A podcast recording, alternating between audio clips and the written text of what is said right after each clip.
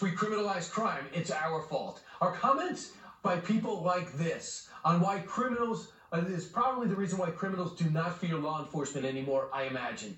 Joining me now is a true pro, a professor of and a psychologist, and author of that book, The Parasitic Mind. Gad, you, Gad Saad joins us right now. Gad, do you understand that mindset? It was because we were tough on crime that we have so many criminals?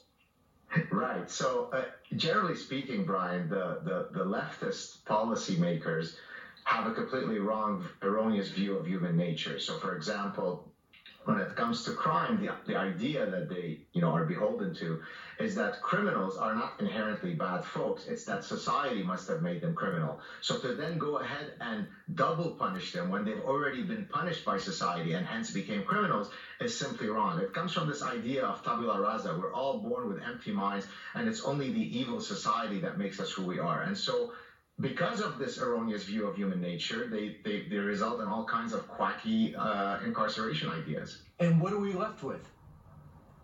Well, we're left with a lot more crime. Look, E.O. Wilson, the famous Harvard uh, evolutionary biologist who recently died, died, he used to be a, uh, an expert on social ants. Social ants have a communist uh, view of the world, right? All the worker ants are the same except the reproductive queen. When he was asked, uh, what do you think about communism, Professor Wilson? He said, great idea, wrong species, right? So when we set up public policies that are perfectly incongruent with human nature, whether it be communism or soft on crime, we end up with problems. You cannot set up systems that are contrary to human nature.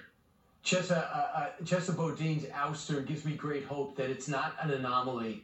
You talk to so many people, you study society. Do you get the sense we're about to grab back our cities? Our streets?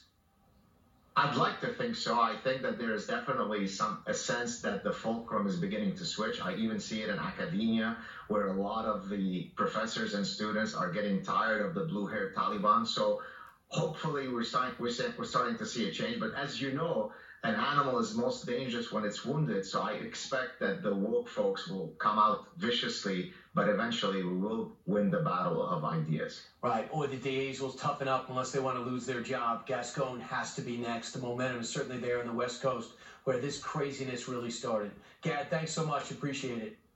My pleasure. Thanks, Brian. All right.